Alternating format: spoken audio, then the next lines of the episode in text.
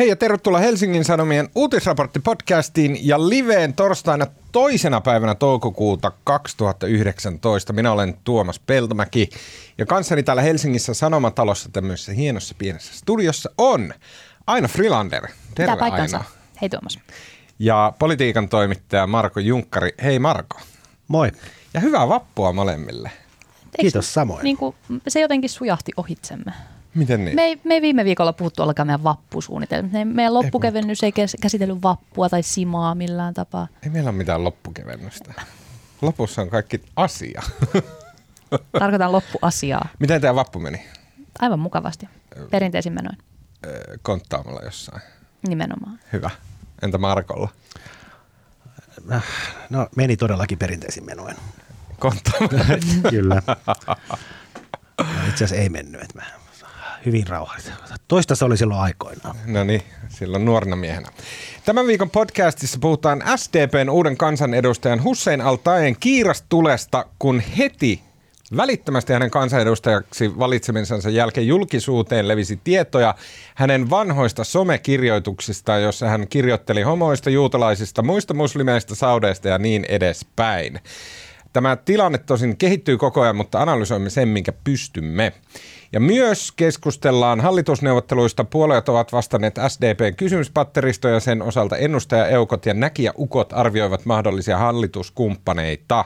Tässä Marko Junkkari auttaa meitä suuresti tämän podcastin aikana. Ja vielä, kyllä, vielä lopuksi puhutaan mielenkiintoisesta selvityksestä, jonka mukaan lukiolaisilla varsinkin tällaisissa Suomen eliittilukioissa on käytännössä kaikki oppilaat ovat kokeneet kuormittavaa stressiä, reilusti yli puolet kokee sitä jatkuvasti. Lopuksi vielä hyviä keskustelun aiheita pitkien epämukavien hiljaisuuksien varalle.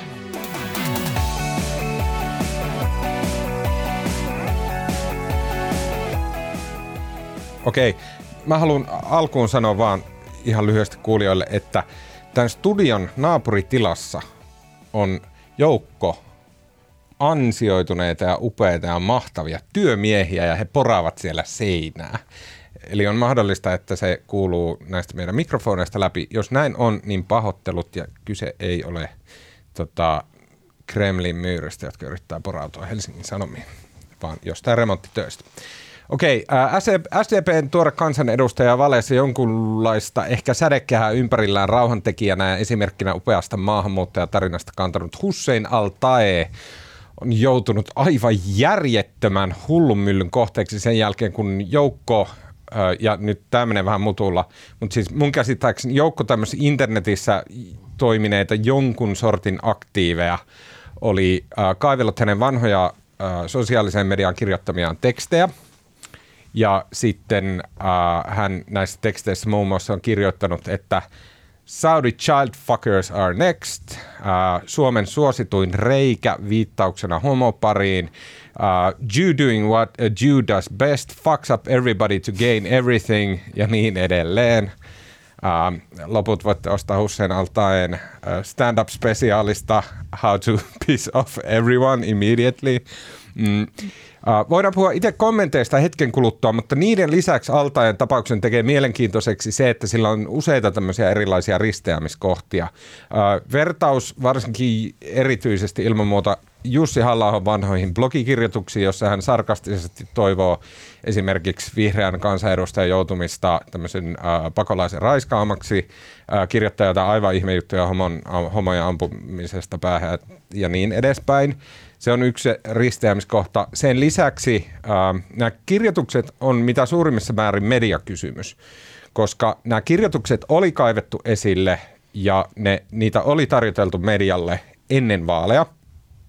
Media ei ollut tähän tarttunut äh, monestakin syystä, josta päällimmäinen oli se, että niitä ei saatu varmistettua. Näin mä siis ymmärsin toimittajien omista teksteistä. Ja sitten joku äh, jossain oli laskeskellut, että tämä olisi mahdollisesti, jos ne olisi julkaistu, jos ne olisi vaikuttanut esimerkiksi siihen, että Altaeta ei olisi valittu eduskuntaan, niin se olisi saattanut vaikuttaa esimerkiksi siihen, että onko SDP suurin puolue vai ei. Uh, ja toisaalta sit mun mielestä tässä on kyse tämmöisestä niin kuin uuden tyyppisestä teatraalisuudesta, jossa politiikka on yhä enemmän ja enemmän tämmöinen julkinen tila ja siis osa semmoista laajempaa jul, julkisuutta, jossa käydään yhdessä läpi tämmöisiä kansallisia moraalikysymyksiä tämmöisen niin kuin häpeän ja, ja tota katumuksen rituaaleilla. Näin. Pisin intro, mitä tässä podissa on ikinä Mä ajattelin, että se ei koskaan lopu. Mitä te, miten te näitte nämä kirjoitukset, nämä altaen kirjoitukset? Uh, niitä arvioidaan tällä hetkellä, että ylittääkö ne siis rikoksen tunnusmerkistö ja näin päin pois. Mitä te ajattelitte Ne on ihan niistä? pöyristyttävää kamaa. Ne on ihan siis sellaista niin kuin skripta, Halla-ahon skriptoblogin kamaa, joita niin kuin Halla-ahon blogia ollaan kauhusteltu kymmenen vuotta. Ja sitten musta joo, ihan siis tajuttoman hirveätä tekstiä. Mm. Joo, ja kyllä mun mielestä tota, siis, no, tämä nyt on, tää on niin, niin jotenkin monipolvinen asia, mutta siis mun mielestä se, että no, Alta on pyytänyt anteeksi, joo, mutta tota, mun mielestä se pahin, siis mun mielestä ihminen, on, joka on kirjoittanut hölmöyksiä joskus, niin totta kai silläkin on joku merkitys, mutta sitten jos se pyytää anteeksi ja sanoo, että hän on uusi ihminen, niin kuin hän sanoo, niin, niin tavallaan voi antaa anteeksi, mutta mun mielestä se Altaen kyllä suurin synti on tässä se valehtelu. Se kumminkin häntä on lähestytty jo, STT lähestyi häntä marraskuussa, jolloin hän kiisti, että väitti, että suuri osa näistä teksteistä, näistä kuvakauppauksista on, voi saattaa olla väärennöksiä, hän ei tunnistanut niitä. Ja hän on niin kuin pakoillut, valehdellut SDPlle, medialle ja niin kuin CMIlle. CMIlle. Joka on suomalaisessa yhteiskunnassa sille luterilaisen Yhä. kirkon seuraava. niin mun mielestä siis, mun mielestä tämä valehtelu on se iso ongelma. Ja kyllähän niin kuin politiikka vaikka aina sanotaan, että poliitikot valehtelee, mutta itse asiassa poliitikot ei kauheasti valehtele. Koska ne tietää, että ne jää siitä kiinni. Niin, siis ja poliitikot jättää niin kuin, kertomatta niin. asioita, ne niin kuin saattaa puhua mustaa valkoiseksi, mutta siis itse asiassa aika harvoin poliitikko suoraan valehtelee. Mutta tässähän on suoraan valehdellut ja mun mielestä se on se on aika paha synti. Ja sen takia se on mulle niin kiinnostavaa, koska niin kuin on, on vähän tiedetty tosiasia, että mulla on ää, pimeä tausta kriisiviestintäkonsulttina ta- takavuosilta ja mä oon seurannut tätä sellaisena kiehtovana ammatillisena keissinä tai ei kauhean kiehtovana, koska tässä meni kaikki ihan niin kuin sellaisessa katastrofi harjoituksissa menee. Eli kun niin kuin, ei riitä mielenlujuus siihen, että myöntää virheensä ja pyytää anteeksi siinä heti kättelyssä, niin sit, siitä tulee aivan helvetillinen soppa, niin kuin tässä on tullut. On, ja sitten tätä asiaa vielä pahensi se viime viikko, jolloin, jolloin Altaa ja sitten mikä poskiontolon tulehdus hänellä oli, ja hän pakoili toimittaja eikä suostunut vastaamaan kysymyksiä, ja nyt ilmeisesti häntä on neuvottu, ja hänen oli sitten käsketty maanantaina tekemään tämä anteeksi pyyntö ja tulemaan median eteen. Mutta siis se, jotenkin suomalaiset vielä usein antaa, suomalaiset antaa anteeksi, suomalaiset tykkää semmoisesta suoraselkäisestä katumisesta, mutta tämä ei oikein siinäkään onnistunut. Mm. se viime viikko, niin kun illan nämä nousi julkisuuteen, niin hän niin kuin luikki karkuun kuin pieni aropupu. Ja sen lisäksi tässä on jotenkin sitä damagea tästä kaikesta on tavallaan altae. Mun mielestä sinänsä ymmärrettävällä niin kuin pelkuruudellaan – tilanne on varmasti hänen itsensä kannalta tosi ahdistava ja, ja hirveä, mutta että hän on niin kuin jakanut sitä vahinkoa aika reippaasti ympärilleen, että CMI oli, äh, he oli tehnyt niin kuin selvitystyön jo aiemmin, että onko Altae äh, kirjoittanut tällaisia silloin, kun Altae oli heidän työntekijänsä. Ja he oli päätynyt siihen tulokseen, että ne on tekaistuja, että, että, että ei ne pidä paikkaansa ja oli tullut tällä tavalla siis STTlle tämmöisellä viestillä, että ne, ne on väärennöksiä Toki ja, kuulostaa tota, kyllä jotenkin ihan mystiseltä, niin.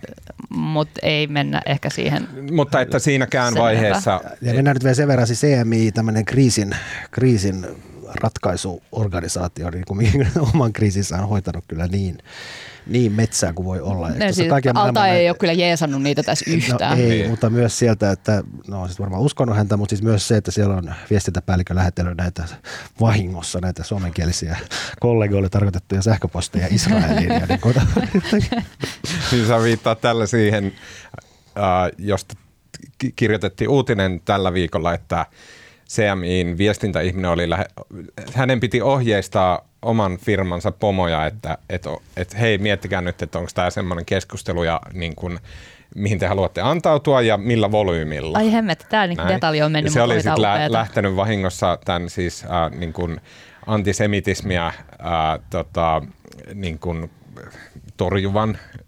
organisaation. Oliko se, menikö se sinne organisaatio vai menikö se, tota, se meni mun mielestä tämän, tämän, tämän Jerusalem Postin toimittajalle ja maailmalle kiitos Vahingossa. Google Translateista, joka sitten jolla se on kätevästi kääntänyt Niin. Suomeen. Varmaan hän on hieman ihmetellyt, miksi niin, se on- vastataan suomeksi. Sen on kyllä voinut lukea aika lailla uhkauksena. Miettikää nyt juutalaiset, että haluatteko ruveta tässä yhteydessä ryppyilemään. Uh, vielä ennen, siis mä, mä on, kun mä oon hirveän naivi ja mä oon hirveän anteeksi antavainen varsinkin ihmisten niin kuin mokailujen ja typeryyksien ja, ja idiotismin suhteen, niin mä en niin kauhean pahana pitänyt niitä hänen kirjoituksiaan. Siis olihan ne kirjoitukset pahoja, mutta mun mielestä se hänen se anteeksi pyyntö sen bloginsa, missä hän tavallaan selitti tätä omaa perhetaustaansa ja hän on tullut hyvin konservatiivisesta yhteisöstä ja on niin kuin, mun mielestä hän, on, hän selitti semmoista oikein kauniisti, ei siinä niin kuin, mm. mun mielestä se, se oli niin kuin looginen ja hyvä. Ja sitten niin kuin, hän piti sen infon eduskunnassa silloin maanantaina ja sitten oli A-studiossa iltapäivällä ja sitten se, ei kun illalla ja sitten tota, hän on tuntuu vähän ehkä ulkoa opetellut nämä hänen, miten hän on eri ihminen kuin silloin aikaisemmin, mutta siis mun mielestä se, mä, mä luulen, että jos hän olisi tullut ennen vaaleja tällä asialla ulos, kun tavallaan se oli niin kuin päivän selvää, että tämä tulee julki. Mutta eihän häntä olisi ikinä valittu eduskuntaan silloin. Mä en ole varma, olisiko mitä olisi tapahtunut, jos hän olisi tässä tehnyt semmoiset niin kuin suuret katumusharjoitukset ja tullut julkisuuteen tällä asialla. Niin, mutta se olisi Mä- ollut, täytynyt olla tosiaikaisia, että se olisi ehtinyt muuttua Mä- Jeesukseksi häntä, ennen lä- vaaleja. häntä lähestyttiin jo marraskuussa ja mun mielestä se niin kuin, mun mielestä tämä näyttää vaan niin, kuin niin pahalta, että hän on niin kuin piilotellut asiaa niin kuin vaaleihin asti. Itse asiassa mä en tiedä, miten tämä olisi, niin kuin, olisiko, olisiko tämä, olisi vaikuttanut, niin kuin Tuomas sanoi, että demarit ei olisi ollut suurin, mutta siis kyllä tässä on siis Joona Räsänen oli Uudellamaalla sitten, niin kuin hän jäi 63 ääntä Altaesta, että jos Altaa olisi saanut 63 ääntä vähemmän, niin se olisi ollut Joona Räsänen. Niin, että olisiko okei, se muuttanut niin kuin puolueiden välistä järjestystä, mutta henkilöt olisi vaihtunut. Se, mitä mä oon miettinyt tässä kanssa, on se, että äh, mua kiinnostaisi tietää enemmän kyllä ihan uteliaana yksityishenkilönä ni, ni, niistä ihmisistä, jotka näitä vinkkejä mediaan on sillä tavalla niin kuin verrattain aggressiivisesti pushanneet, eikä, eikä ilmeisesti se ole jäänyt vaan näihin niin kuin Facebook-kuvan kaappauksiin, vaan jotain niin kuin muutakin informationia on tarjottu, niin, niin kuin, koska pieni tällainen ajojahdin makuhan tässä Mm. jo on pitkään ollut, niin, niin kuin, että mitä, mitä hahmoja ne on ja mitä ne haluaa. Mua kiinnostaa myös. Mä luulen, että tämä nyt on tosi huono silleen keskusteluaihe, koska mä luulen, että mä me ei tiedän, tiedetä mitään Mä mistään. tiedän, ketkä siinä on takana. Mä tiedän, niin kuin minkä nimisiä ihmisiä. Mm.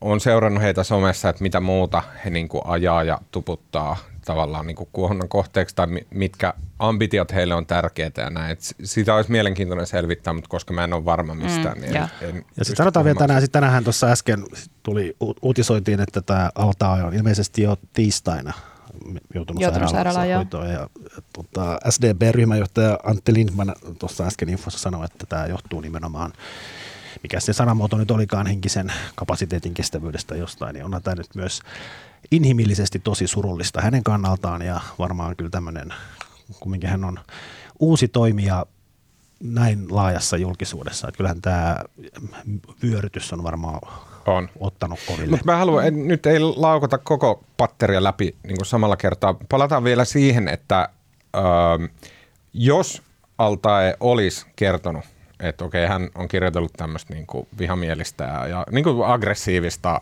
niin kuin nettilänkyttelyä, niin mä en usko, että, että hän olisi sillä päässyt niin kuin koiraveräjästä, koska niin kuin vastapuolelta kuitenkin löytyy löytyy voimia, jotka haluaisivat lähteä myllyttämään tätä, niin kuin on nytkin löytynyt. Että mediahan on syytelty suuresti siitä, että miksi näitä ei nostettu ja miksi Jussi halla pyöritellään vuosikymmeniä hänen blogikirjoituksista ja tämä yritetään vajata kuoliaksi. Että siis sieltä niin kuin SDPn vastaleireistä perussuomalaisista, ehkä, ehkä niin kuin vielä perussuomalaisia niin kuin enemmän oikealta ja myös ehkä kokoomuksesta tai jostain muualta, niin löytyisi kyllä ambitioita pitää tämmöistä aihetta esille. Ja sitten se näyttäisi tosi pahalta, kun sitä olisi vyörytetty viikkoja, ehkä kuukausia ennen vaaleja, että et jaha, meillä on joku tämmöinen, jonka nimi ei ole Matti Virtanen, vaan että hän on niinku Hussein altaa ja täälläpä hän niinku homoista sanoo tällä tavalla. Ja hmm, eikö muslimit nyt ollutkin semmoiset, että joku 90 prosenttia niistä ei hyväksy homoutta ja näin. Ja kyllä siitä olisi lähtenyt semmoinen jenga, että ei sillä eduskunta olisi menty. No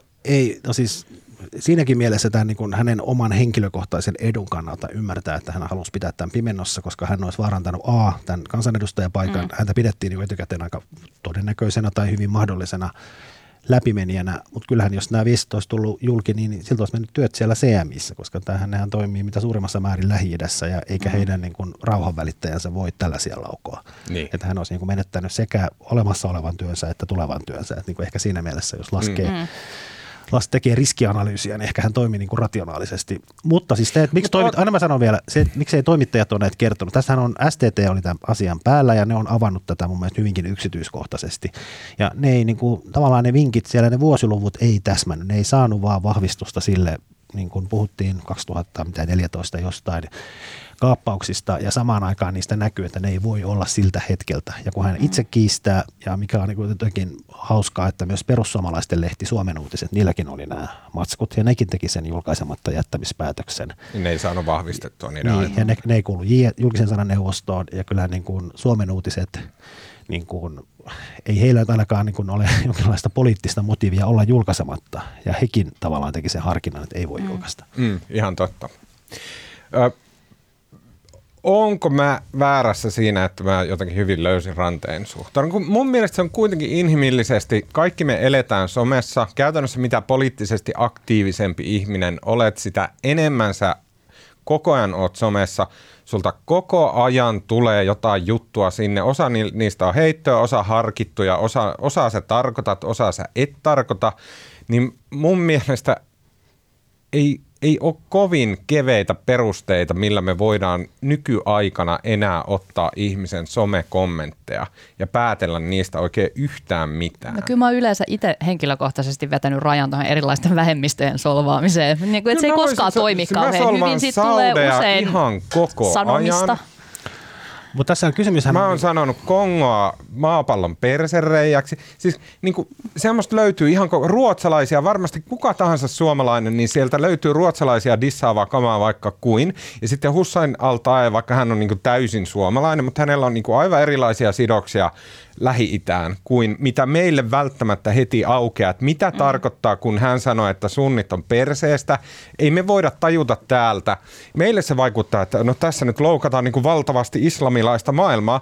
Onko se hänelle enemmän semmoinen, että hän sanoo, että no ruotsalaiset, vittu mitä porukkaa, mikä olisi jokaiselle suomalaiselle täysin hyväksyttävä kommentti, vaikka sekin on tavallaan niin kuin kansakuntaa halventava. Mutta kun noissa tai... nois kommenteissa ei ollut minkäänlaista, niin mä en pystynyt lukemaan niistä minkäänlaista niin kuin vitsailun tai ironian tai minkään niin kuin huumorin sivumakua, mikä niin kuin suomalaisten ruotsalaiskommenteissa sen katkeruuden ohella usein on, niin se niissä mua ehkä syö. Niin. Ja on, on tässä niin kuin ero, jos, jos nyt vertaa halla niin kuin Tuomas teki tuossa alussa, mutta siis niin kuin halla joka ei ole pyydellyt anteeksi näitä vanhoja kirjoituksia, mutta kun se on kuitenkin niin kuin – eihän hänen poliittinen linjansa ole sinänsä muuttunut. Ne kirjoitukset sieltä 15 vuoden takaa, niin se on kuitenkin niin kuin selkeä. Hän ei varmaan enää samanlaista kieltä käyttäisi, mutta ei hän tavallaan halla ajatusmaailmaa, ei siellä ole tapahtunut tämmöistä radikaalia niin kuin muutosta johonkin toiseen. Mm.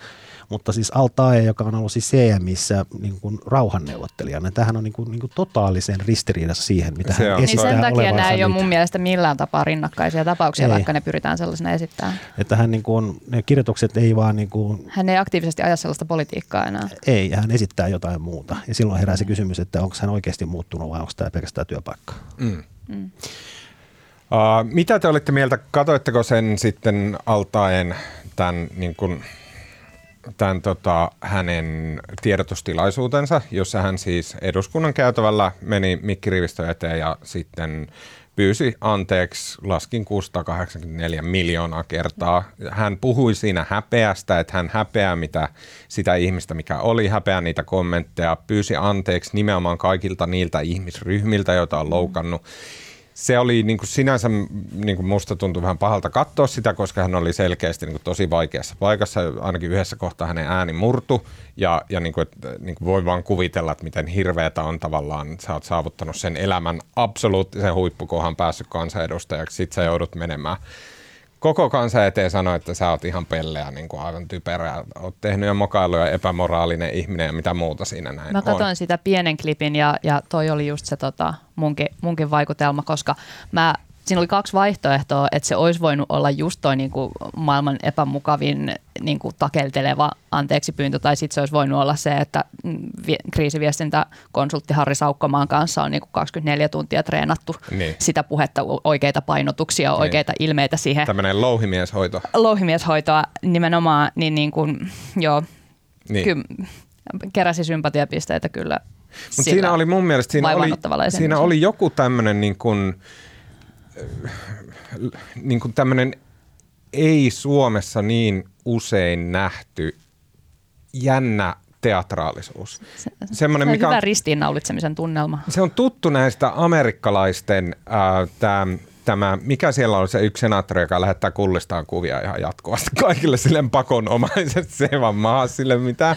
Eikö se ollut se äh, tota Clinton, Hillary Clintonin avustajan mies, joka ei ole Joo, senaattori, vaan joku niin kuin New Yorkin kaupungin niin, kyllä. hahmo? Näin, Joo.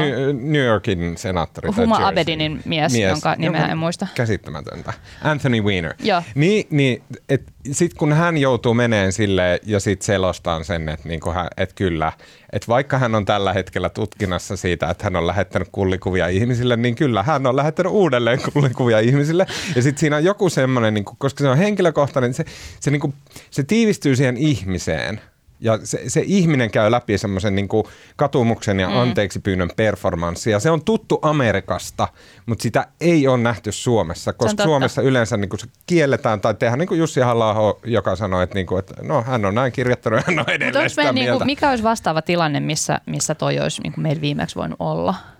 No, Koska musta... niin kuin yleensä ei päästä ihan niin kuin to, noille leveleille esiin niin kuin just valehtelussa ja niin, no, sekoilussa? No, no ei, ja se tavallaan kun toi oli, no joo, mutta siis mun mielestä toi anteeksi, näitähän on, jotenkin tämä keskustelu on niin huvittavaa, mutta sitten kun tavallaan jotain tämmöistä tapahtuu ja sitten pyydetään anteeksi, sitten lähtee keskustelu siitä, että se oli väärin pyydetty anteeksi. Tässähän ei tullut nyt sitä, että tavallaan anteeksi pyyntö oli varmaan ihan oppikirjan mukaan tehty ja siinä pyydettiin niin kuin, ei pyydetty anteeksi sitä, että jos joku on loukkaantunut näistä sanoista, vaan ne. pyydettiin niitä sanoja anteeksi. Siinähän oli kaikki, kaikki tehtiin oikein, mutta samaan aikaan siitä jäi jotenkin semmoinen mulle jäi kyllä vähän se semmoinen kriisikonsultti on opettanut ja käskenyt sanoa näin. Mm. Ei no siis sehän niinku tavallaan toi, se, oli, toi se, oli, oikein... se oli liian hyvä. Niin totta, totta. Se oli, liian Amerikkaa. Onko meillä mitään yhteiskunnallista yhteistä, onko meillä mitään hyötyä siitä, että me käydään tämmöisiä performansseja läpi? Tämä on nyt hyvin filosofinen kysymys, mä oon tästä niin pahoillani, mutta mm. mua kiinnostaa. Yleensä sillä, mitä ihmiset tekee, miten julkisuus toimii, miten politiikka toimii, niin sillä yleensä on joku silleen ilmeinen funktio, että miksi tämä on tällaista. Että se on se, jollain tavalla se, että me käydään läpi tämmöisiä tapahtumia silleen kansakuntana ja yhteisesti, ne, jotka näitä seuraa, niin sillä on joku semmoinen funktio, jonka sieltä tunnistaa, että tämä on hyödyksi koska – mutta onko mulla, näin? Mulla on, mulla on yksi, mä en tuohon pysty vastaamaan, koska mä en ole filosofi, vaan tota, mutta mun mielestä tässä on niinku yksi tämmöinen ehkä laajempi ongelma, ja se on niin kuin, mun mielestä tässä Altaen tapauksessa niin kun, musta noita juttuja ei vaan pystynyt julkaisemaan, koska sitä vahvistusta ei ollut. Mutta tota, tästä tulee mieleen se, että onko Suomessa media liian varovaista? Mehän mennään jotenkin sille ennen vaaleja semmoiseen ihmeelliseen moodiin, että ollaan niin kuin – semmoinen korostettu tasapuolisuusvaade ja ollaan tosi varovaisia eikä haluta niin kuin vaikuttaa ihmisten äänestämiseen oikein millään tavalla. Mutta onhan tämä nyt niin kuin äänestäjän kuluttajasuojan loukkaus pahimmalla mahdollisella tavalla, että ne äänestää tyyppiä, joka on ollut tämmöinen – Rauhan tae. Rauhan tae ja sitten tota, heti vaalien jälkeen paljastuu, että hän on jotain ihan muuta. Ei, mutta ei, eihän se nyt olisi ollut kauhean sanoa. kestävä tilanne sekä, että ne olisi julkaistu varmuuden vuoksi kuluttajansuojan takia ja sitten olisi paljastunut, että se ei pidä paikkaansa. On, mutta siis mun mielestä niin tässä sitä ehkä ei voinut tehdä, mutta sitä pitäisi miettiä, että pitäisikö median, kyllähän niin kuin tässä nyt Jenkkimedia on tai ruotsalaismedia on niin kuin huomattavasti aggressiivisempaa. Et pitäisikö meidän niin kuin vielä enemmän, nythän kirjoitettiin näistä ehdokkaiden tuomio, rikostuomioista ja näin, mutta pitäisikö sitä tehdä vielä enemmän? Pitäisikö meidän vielä aggressiivisemmin ennen vaaleja kertoa kaikki vanhat synnit? Mun, mun, pitäisi kertoa asioista, mielestä, totta kai, mutta niin kuin en mä faktan tarkistuksesta lähtisi tinkimään. Mutta mun mielestä jo, siis tässä se arviointi on siinä tavallaan henkilössä. Jälleen jos verrataan Jussi halla ja Hussein Altaeta, niin sitten se arviointi mun mielestä kulkee, se ei kulje siinä, että onko ok tehdä tällä varmistus, tasolla juttu, jossa sanotaan, että tällä ehdokkaalla on tämmöisiä tekstejä väitetään, netissä pyöri. Se on ok, jos se ehdokas on tosi merkittävä. Jussi halla olisi selkeästi, vaikka mm. hänen niin screenshotteja ja muita ei saada varmistettua vedenpitävästi sata varmasti, En tiedä, niin on perusteita. Mä, ei välttämättä tehtäisi, mutta siis mun mielestä ne perusteet löytyisi Jussi halla itsestään, mm. koska hän on, hän on siis ensinnäkin puolueen Joo, joo, puheenjohtaja mä- ja tärkeä mä ihminen. samaa mieltä. Hussein Altae ei ole niin siis merkittävä eri kynnykset ihminen. toki. On, ja eikä mä, siis mä omasta mielestäni yritin sanoa, että mun mielestä Mm. tässä niin kuin toimittiin ihan oikein, koska ei saa okay. julkaista juutista, mikä ei pidä paikkaansa. Mutta tästä tuli vaan mieleen, niin kuin, että Mm. pitäisikö tämän tapauksen takia niin miettiä Kyllä. Kyllä. laajemminkin sitä, miten me kohdellaan ehdokkaita ja ylipäätään politiikkaa ennen vaaleja. Pitäisikö meidän olla aggressiivisempia? Pitäisikö meidän niin kuin olla e- vielä enemmän penkoa vanhoja syntejä? Niin, koska nyt tehdään niin kuin päinvastoin, ei haluta. No nyt varotaan ehkä vähän liikaa. Tämä on niin sisäänrakennettuna tämmöinen tasapuolisuuden ideaali, mikä on makeita ja hienoa, että tota, annetaan kansa päättää eikä niin kuin puututa tähän. Mutta pitäisikö näitä vanhoja rötöksiä kaivaa vielä enemmän? Niin mä en tiedä, että ehitä, niin kuin kirjoitettaisiko me mistään muusta vaalien alla, jos me käytäisiin kaikkien ehdokkaiden Niin. niitä taustoja läpi, koska niin kaiken näköistä sieltä Eikä tämä ehkä tämä niin sinänsä Löytyy, konkreettinen mutta toimintaohjelma, niin, niin, eikä niin. tämmöinen niin Mutta pohdiskelupaikka. me, siis, o, siis me ollaan monessa mielessä ihan tosi tosi varovaisia ja voitaisiin Niin, olla mutta vähemmän. on semmoinen- me kerrotaan tosi innokkaasti kaikista niin kuin ulkomaan hahmojen niin Joo. kuin pöyristyttävistä asioista, mutta Dustin kotimaan Hoffman suhteen ollaan puristi vähän jotain silleen. tyyppiä perseestä 80-luvulla. Siitä me uhkattiin meilläkin viikkoja. Mutta kun helppoa mm. mo, ve, siitä vouhkata, kun, kun, Kun on yhdysvaltalaismedia on tarkistanut sen tiedon ja sitten täällä on vähän vaikeaa, kun nyt ei saada niinku riittävän monta näistä ää, nimellään sanomaan, että Aki Louhimies sitä ja tätä, niin se, Plus, se on vaan on- helpompaa, siinä mennään helpomman kautta. Ja, ja kun ei ne ole mitään oikeita ihmisiä jossain. Ne on Niin. niin semmoisia jotain satukuvitelmia jossain Yhdysvalloissa. On, mutta sitten toinen ääripää on se, että jos mä jatkan vielä tätä omaa ajatusta, se mitä, kun muistelee sitä Jenkkien korkeimman oikeuden äänestystä sitä Kavanausta ja miten koomista se oli, missä käytiin niin kuin, oliko se 30 vuotta siitä hänen opiskeluajastaan. Ja, Absurdia, Ja se oli niin. niin. jotenkin ihan absurdia. Ja siis tavallaan Jenkeissähän poliitikkojen valinnassa ei riitä, mitä se poliitikko on itse tehnyt, vaan siinä on niin kuin myös hänen lastensa synnit ja puolison synnit. Ja siellähän se Mm. koko homma niin kuin henkilöityy niin kuin tuhat kertaa enemmän kuin Suomessa, ja siinä ei riitä edes se ehdokas, vaan koko hänen lähipiirinsä. Ja ei, ei, tavallaan ei semmoistakaan kukaan halua. Eikö kukaan halua kuulla, mitä joku on tehnyt niin kuin fuksiaisessa vuonna Niin. 1992. Semmoista niin kuin kaiken läpi tunkevaa moralismia. Niin, ei sekään ole se tavoite, mutta ehkä meidän pitäisi olla vähän reippaampia. Ehkä se on, että kun me ollaan niin juoppoa kansaa.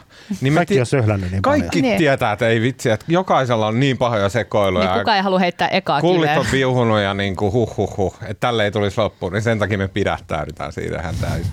Ja Marko on silleen, että hän, hän, hänen, hänen ei ainakaan kannata ruveta muiden syntejä. en mä, siis jos mä ikinä lähtisin politiikkaan, niin mut, mut niitä ottais alle sekunnissa. Joo, mutta on- Kaikkea paskaa sitä ihmiset tekee ja kaikki tekee. Siis senkin voisi joku sanoa joskus ääneen, että kaikki tekee aivan ihme paskaa. Sille ei ole mitään yleviä syitä. Kaikki ihmiset sekoilee ja mokailee ja on mm. idiootteja. Se on ihan fine. Hussein altaa, jos sä kuuntelet, kaikki ihmiset tajuaa tämän. Ei kukaan ajattele, että sä oot niinku yksi ainoa idiootti koko Suomen niemellä. Kaikki ymmärtää sen. Ja kaikki muutkin on. Mutta Tekko pyhästi silti paheksuu. Mutta ota, si- ota, silleen että tämä on lohdullista kumminkin, kun on niin vanha, niin, niin kaikki silloin kun, oli, silloin kun mä olin nuoria. Ei ollut somea. Tämä, ei ollut somea. Tämä mun mokailu fre- frekvenssi oli isompi, niin silloin ei ollut somea eikä ollut kaiken maailman videoita. Ei siis, jo, jos meidän niin kuin jollain korkealla kosmisella tasolla pitää kaikkien oppia tästä tapauksesta jotain, niin mä koen, että se on lähinnä sen Delete My Tweets-palvelun käyttäminen. Ah. Ei, ei vaan mikä Auto-Delete Tweets. Voi asettaa viikko, kuukausi, puoli vuotta, vuotta vanhemmat viitit ää, deletoituu automaattisesti. Komea. Ja alta ajan oli poistanut näitä vanhoja viestejä, mutta siis, Liian sit se myöhään. oli, mutta se, mutta sit se oli uno, siis, eikö se lopullinen vahvistus tullut sieltä, että se löytyi sieltä, mikä Janus Putkonen tämä Venäjän lähellä oleva Putinisti. Niin, putinisti. Niin, niin sen sivuilta, tämä siis tämä on kerrottu STT jutussa, niin siis sen, sen sivuilta löytyi niin kuin viestejä, mitä missä niin kuin oli alta ihan omalla nimellään edelleen Jaa. kommentoi. Mm. Uh, mulla on vielä viimeinen tavallaan uh, niin kuin ehkä, ehkä mediakulma tähän, ja se liittyy siihen, että nyt se katosi mun päästä. No niin, mennään eteenpäin. Seuraava. No niin, mennään eteenpäin. Okei, okay, uh, hallitusneuvottelut on, siis ne ei ole vielä alkanut, mutta nyt on hallitusneuvotteluiden aloitusneuvottelut meneillään. Ähm, käytännössä tarkoittaa sitä, että viime perjantaina SDP julkisti tämmöisen oman kysymyspatteristonsa, että millä he lähtee hakemaan sitä, että kenen kanssa he rupeaa käymään hallitusneuvotteluita. Ja sen jälkeen nyt pi- pikkuhiljaa pitkin viikkoa puolueet on julk- julkistaneet näitä omia vastauksiaan. Eikö se oli tiistaina vappuaattona puolen päivän mennessä oli deadline. Okei, okay, näin oli. Siihen mennessä tuli kaikki osa julkisesti jo aikaisemmin. Nyt mä myönnän heti tähän alkuun, että mun tieto taso tästä on puhdas Joo, nolla. ei siis tämä on totaalinen Marko Show nyt tästä Joo. eteenpäin. Kylmästi vaan Ette käytän sitten ette sitten ollut, ette sitten käyttänyt vappua niiden kun ei se- vastausten lukemiseen.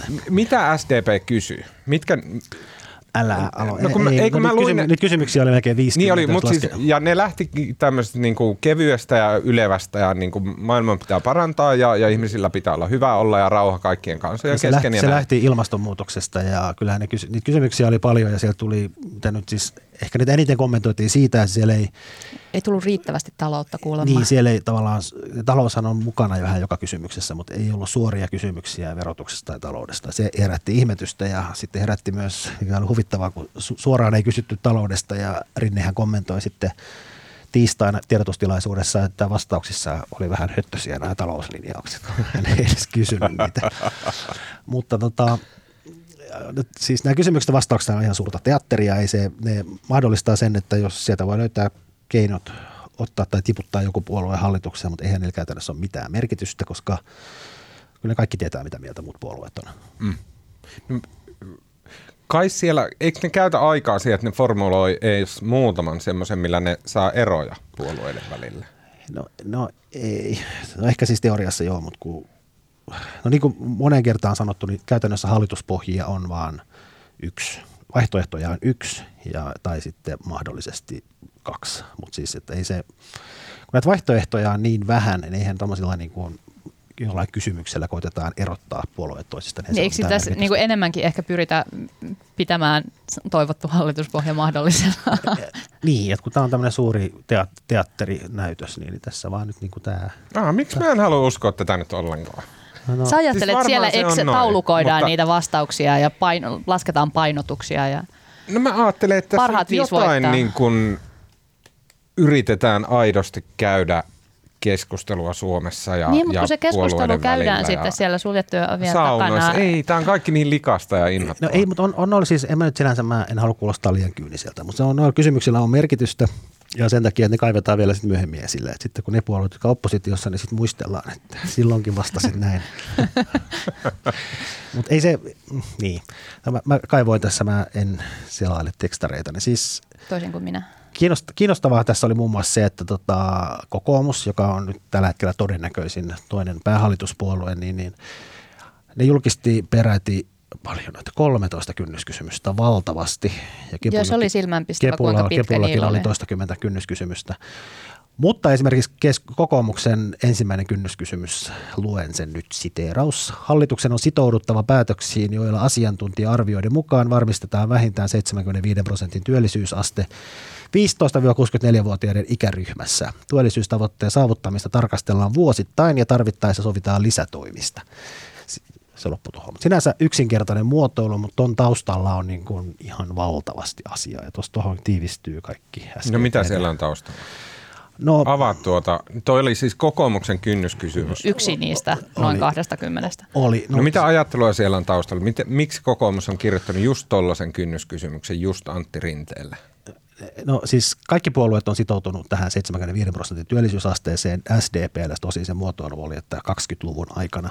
Tota, mm, Tämän loppuosassa työllisyystavoitteen saavuttamista tarkastellaan vuosittain ja tarvittaessa sovitaan lisätoimista. Eli todennäköisesti hallitusohjelmaan tulee tämmöinen niin sanottu perälauta, eli ylipäätään demareiden on tosi vaikea suostua mihinkään lainausmerkeissä tehokkaisiin työllisyystoimiin, koska se vaikuttaa, tai tarkoittaisi työehtojen heikentämistä tai jonkinlaista aktiivimalli kolmosta tai paikalliseen sopimiseen lisäämistä radikaalisti. Ja nyt niin kuin, tavallaan kaikki nämä todella tehokkaat keinot, tota, joita kokoomus sinne koittaa uittaa, se tarkoittaisi työehtojen heikentämistä. Eikä nyt, jos on 20 vuoden jälkeen SDP-johtoinen hallitus, niin ei nyt ensitöikseen voi ruveta heikentämään työläisten asemaa. Mm. Ja tästä tulee niin kuin, Koska nämä AY-liikkeen pikku niin, eli tästä niin kuin, se ei ole vaan, siis kokoomukselle demareille tulee taloustilanteesta ja mikä on talouden kuva ja mitä taloudelle tehdään, niin iso vääntö, mutta se konkretisoituu tähän työllisyysasteen nostamis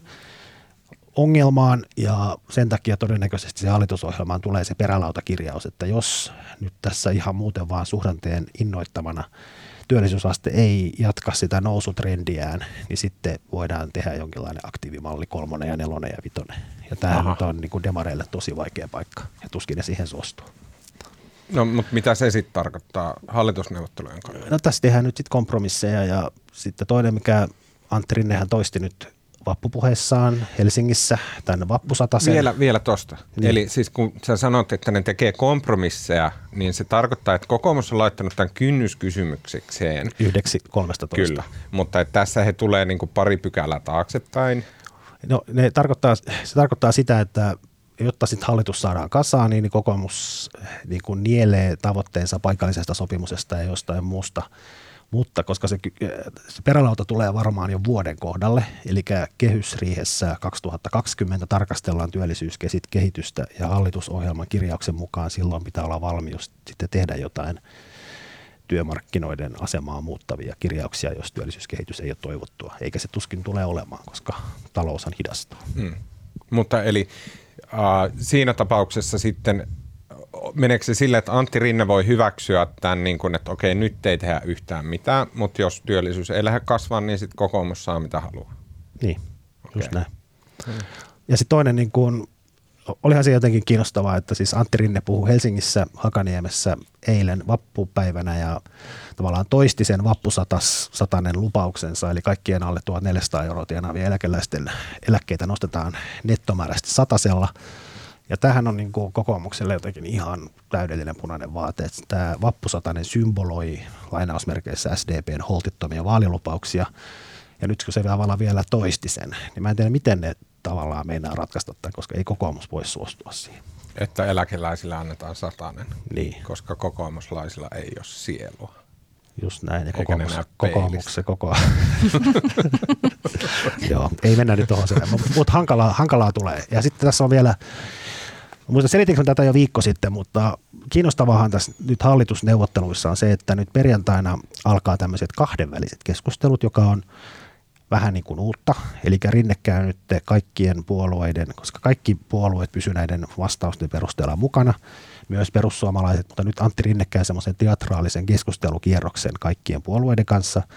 Mutta käytännössä se nyt keskustelee kokoomuksen kanssa, että ne nyt tavallaan tämän tulevan hallituksen kovimmat väännöt käydään itse asiassa nyt viikonloppuna, kun ne tappelee nyt näistä talouskuvioista jonkinlaisen suvun, sovun. Okei. Okay. Mä vihaan sitä, että näitä asioita käsitellään mediassa tämmöisten symbolijuttujen kautta. Hornetit ja, tai uudet Hornetit ja vappusataset ja näin. Hmm. Ja se on niin kuin median vika. Se on ihan typerää niin kuin typistää niitä asioita tuommoiseen niin yhteen mitättömään symboliasiaan ja sit sitä vatvotaan niin kuin semmoisella maanisella runkkauksella kuusi viikkoa. Yritä jotenkin muuten saada ihmiset lukemaan niitä juttuja. niin. Ei se nyt ole mediavika, kyllähän poliitikot tekee ihan samaa ja kyllä SDP voitti nämä vaalit sen vappusatasen ansiosta. No siis näin varmasti on, mutta se ärsyttää. Tämä sellutehas on toinen vastaava. Siis tämä on just erinomainen. Se sellutehas jossain hevon vitun kuusessa – ja, ja si, siitä tehdään semmoinen, että tähän niin ratkee vihreiden hallituskysymys. Joku, niin kuin, joku ihme, jotain, mitä ne tekee, jotain paperimömmöä. Ja, näin. ja sitten vaan jauhetaan siitä sellotehtaasta. Se on tosi tärkeä ja se on niinku tosi niinku sillä alueella mahtavaa ja niinku, oh, upeata ja niinku, tarvitaan sellaista ja näin. Mutta sitten siitä tehdään tämmöinen symbolikysymys ja jostain käsittämättömästä syystä se ärsyttää mua suuresti. No eihän se nyt ole mikään, jos puhutaan puolentoista miljardin investoinnista. Joo, niin se on tiedän, niinku, niin, tämä oli typeri puheenvuoro, mitä Suomen hakkukiintiöiden täyttymisestä. uh, Okei, okay, mennäänkö eteenpäin? Mennään. Mennään. Helsingin Sanomat kysyy tällä viikolla, siis teki mielenkiintoisen selvityksen, eli he kysyy uh, yli tuhannelta lukiolaiselta heidän kokemastaan stressistä. Ja vastanneista liki kaikki, 91 prosenttia oli kokenut kuormittavaa stressiä lukioaikanaan. Jatkuvaa kuormittavaa stressiä oli kokenut 59 prosenttia vastaajista. Ja siis tämä kysely tehtiin tämmöisiin lukioihin, jotka, joiden sisäänpääsy keskiarvo oli viime keväänä yli yhdeksän.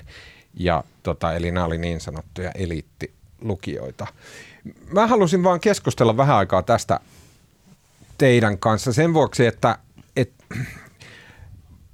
mua kiinnostaa se kysymys, että onko yhteiskunnassa näkyvä semmoinen suoritusperusteisuus, niin onko se uittamassa karvasen kärsänsä meidän kouluihin? No jos on, niin tämän tutkimuksen tai kyselyn perusteella siitä ei voi päätellä yhtään mitään, koska tässä ei ole minkäänlaista aikaperspektiiviä, koska se on lähetetty ihmisille niihin eliittilukioihin, jonne hakeutuu ylipäänsä ihmisiä suorittamaan ihan sairaasti ja stressaantumaan siitä.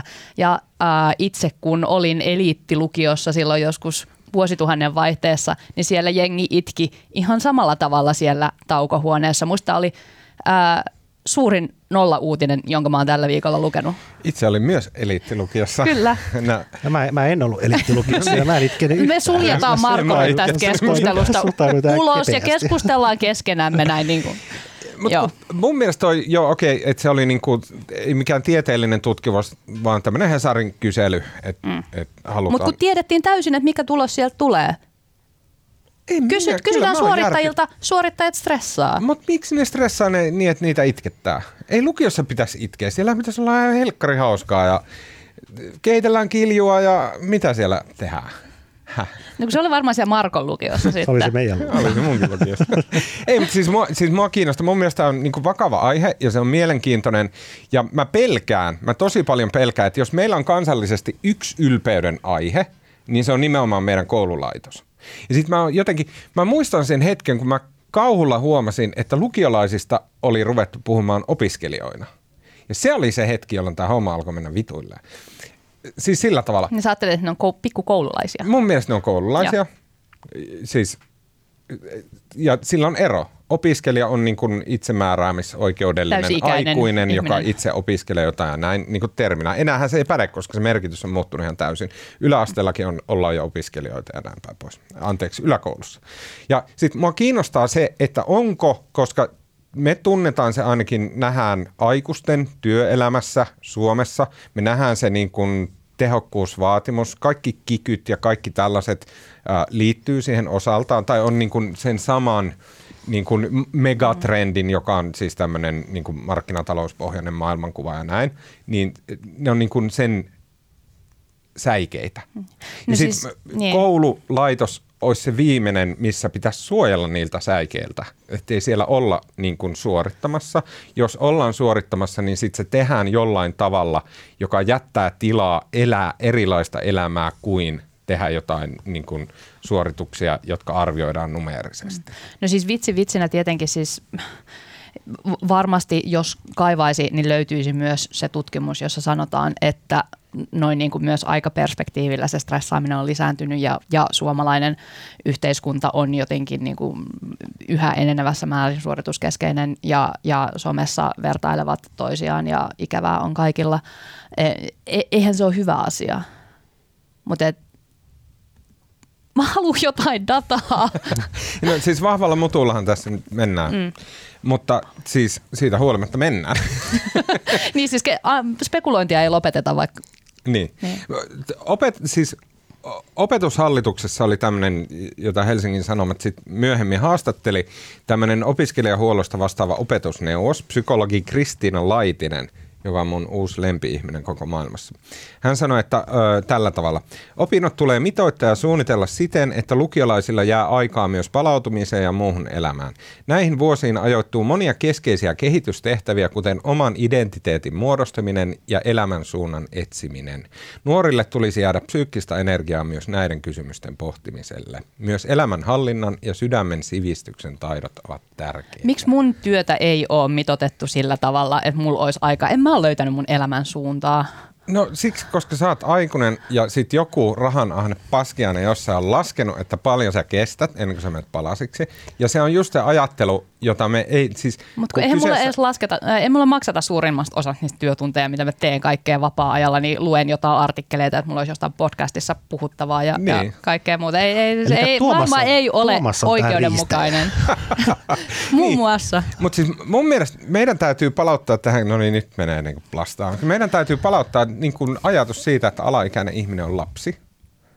Ja sitten niin kuin esimerkiksi lukiosuorituksia niin kuin ajatella myös siltä kannalta, just niin kuin mihin tämä opetusneuvos vähän viittasi, että mm. silloin lapsi hakee vielä, kun puhutaan siitä, että he ei ole aikuisia, se tarkoittaa, että heiltä puuttuu semmoisia niin kuin tiettyjä asioita, joita aikuisilla on, kuten esimerkiksi niin kuin käsitys työurista tai, tai niin kuin, että mitä haluaa elämällä, mikä olisi siistiä, mikä olisi coolia ja näin päin pois. Ja että niin kuin, et, et on väärin, jos se, me ulotetaan niitä samoja vaateita lapsiin – ja tuntuu itsestäkin vähän pahalta sanoa, että 17-vuotias olisi lapsi, mutta siis tässä yhteydessä mun mielestä olisi hyvä ajatella niin. Sitten me ei voida ulottaa niihin niitä samoja vaateita, mitä esimerkiksi suhun ulotetaan, koska sä oot aikuinen. Mutta onko, siis missä vaiheessa sun mielestä sit on se oikea hetki antaa ihmiselle vastuuta siitä, että hänellä pitäisi olla joku ajatus siitä, että mihin hän elämässään ja yhteiskunnassa pyrkii, koska ne eliittilukiolaiset pyrkii sinne sykkiin sen takia, että ne kuvittelee, että sillä he saavat parhaat mahdollisuudet päästä unelmiensa opiskelupaikkaan ja siitä unelmiensa työpaikkaan ja sitten sykkii siellä ihan sairaasti, kun ne kuvittelee, että sillä ylioppilastodistuksella kaikki nämä asiat tapahtuu. Mut siis se, sehän on vaan, niinku, se on vaan päätöskysymys, että mistä eteenpäin suuntaudutaan ja tähdätään ja mihin asti leikitään. Kun yliopistojen valintaperusteita uudistettiin, niin siinähän nimenomaan ylioppilastutkintotodistuksen tota, painoarvoa kasvatettiin. Mm. Ja tämä on mun mielestä väärä suunta, koska silloin sille tulee, sen niin kuin painoarvo kasvaa ja kasvaa ja kasvaa, ja silloin siitä tulee painetta, stressiä, painetta, stressiä, koska sillä oikeasti on väliä, että miten sä kirjoitat, miten sulla menee se koulu se aiempi systeemi, jossa, okei, okay, että jos sulla oli hyvät paperit, niin se auttaa sua, yes, mutta se ei, se, ei niin kuin, se ei käytännössä hankaloita millään tavalla, että jos sä pidät vaikka neljä vuotta välivuotta, dokailet jossain pahamalla ja sen jälkeen sitten luet kunnolla pääsykokeisiin, niin sitten sä pääset yliopistoon. Kyllä se mun mielestä menee jatkossakin niin, että siis menee, pidetään kaikki, kyllä kaikki reitit on jotenkin mahdollisia. Niin, mutta ne ö, opiskelija, opiskelupaikat täyttyy ja sitten ne täyttyy nyt helpommin niillä, jotka pääsee sinne pelkkien ylioppilaspapereiden Niin siinä nyt vaan yritetään poistaa niitä välivuosia, että yhteiskunta tehokkaasti heidät saattelisi veronmaksajiksi. Ja se on väärin. Koska se on ihan hyvä, että jos sä lähdet lukion jälkeen, pidät välivuosia. Siis en mä pitänyt. Sä et halua veroja tälle yhteiskunnalle, Tuomas, mikä sua vaivaa? Mä haluan, että ihmiset Sä et saa... halua eläkeläisille niitä vappusatasia kaikki, kun ne aloittaa lukion, ne on siis totaalisia häpeällisiä idiootteja, koska ne ei osaa mitään, koska ne on tullut just yläasteelta.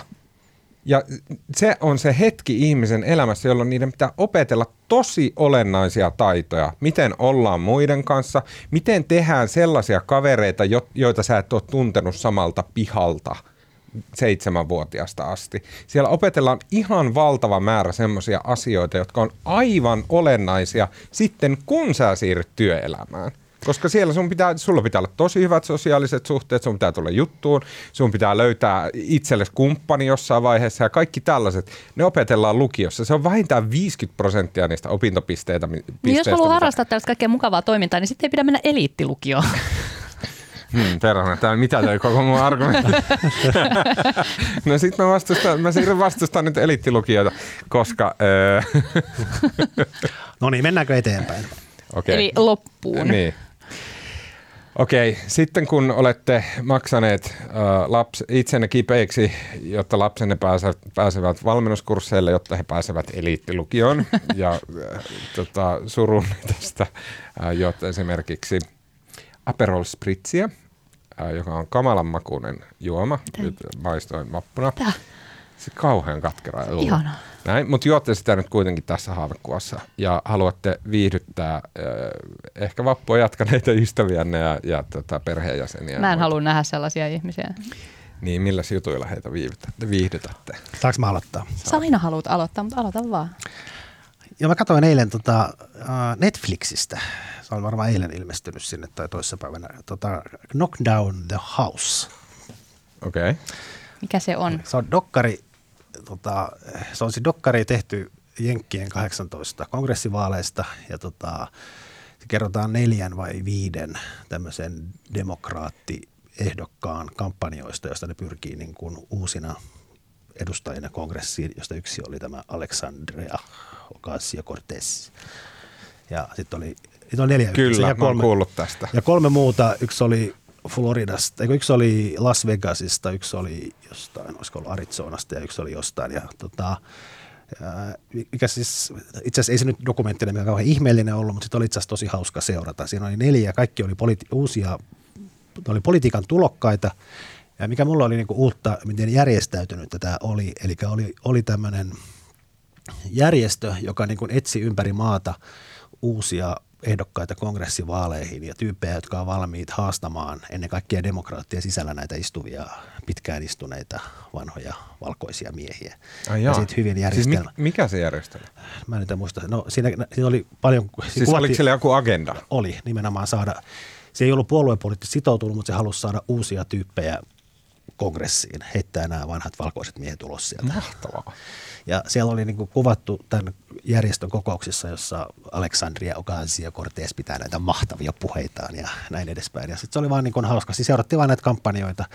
Ja itse asiassa kaikilla näillä oli sama tilanne näillä neljällä ehdokkaalla. Niiden kohtas vastaehdokas oli istuva, istuva kongressiedustaja, joka vaikka nyt tämä Ocasio-Cortezilla, niin, niin onko se nyt istunut niin kuin 20 vuotta se oli ollut tota, tämä vastustaja, joka oli täysin ylivoimainen. Itse asiassa kaikki muut nämä, näistä neljästä, niin kolme hävisi sen esivaalin. Mm. Ja Kaitsi ja Kortessa joka voitti. Joo. Kannattaa Tästä katsoa. on videokamaa, hyvä videokamaa YouTube täynnä. On, ja kyllä se taas Ogansi ja Cortes, niin onhan se kyllä niin vakuuttava. Niin. Se on ihan niin hauska katsella, kun siellä oli kuva hänen kotoaan. Tuleeko nyt se pakollinen viisi minuuttia, kun te niin fiilistelette AOC ihan no, Ei, mutta onhan se vaan jotenkin niin. Siinä oli, siinä oli kuvattu paljon häntä kotonaan ja hän oli myös vanhempiensa luolla ja leikkiä oma siskon tyttönsä kanssa. Onhan se, oli vaan, kannattaa katsoa. Ootas, kun päästään lukemaan jotain hänen vanhoja somekommentteja. Sitten joudutaan linkkaamaan.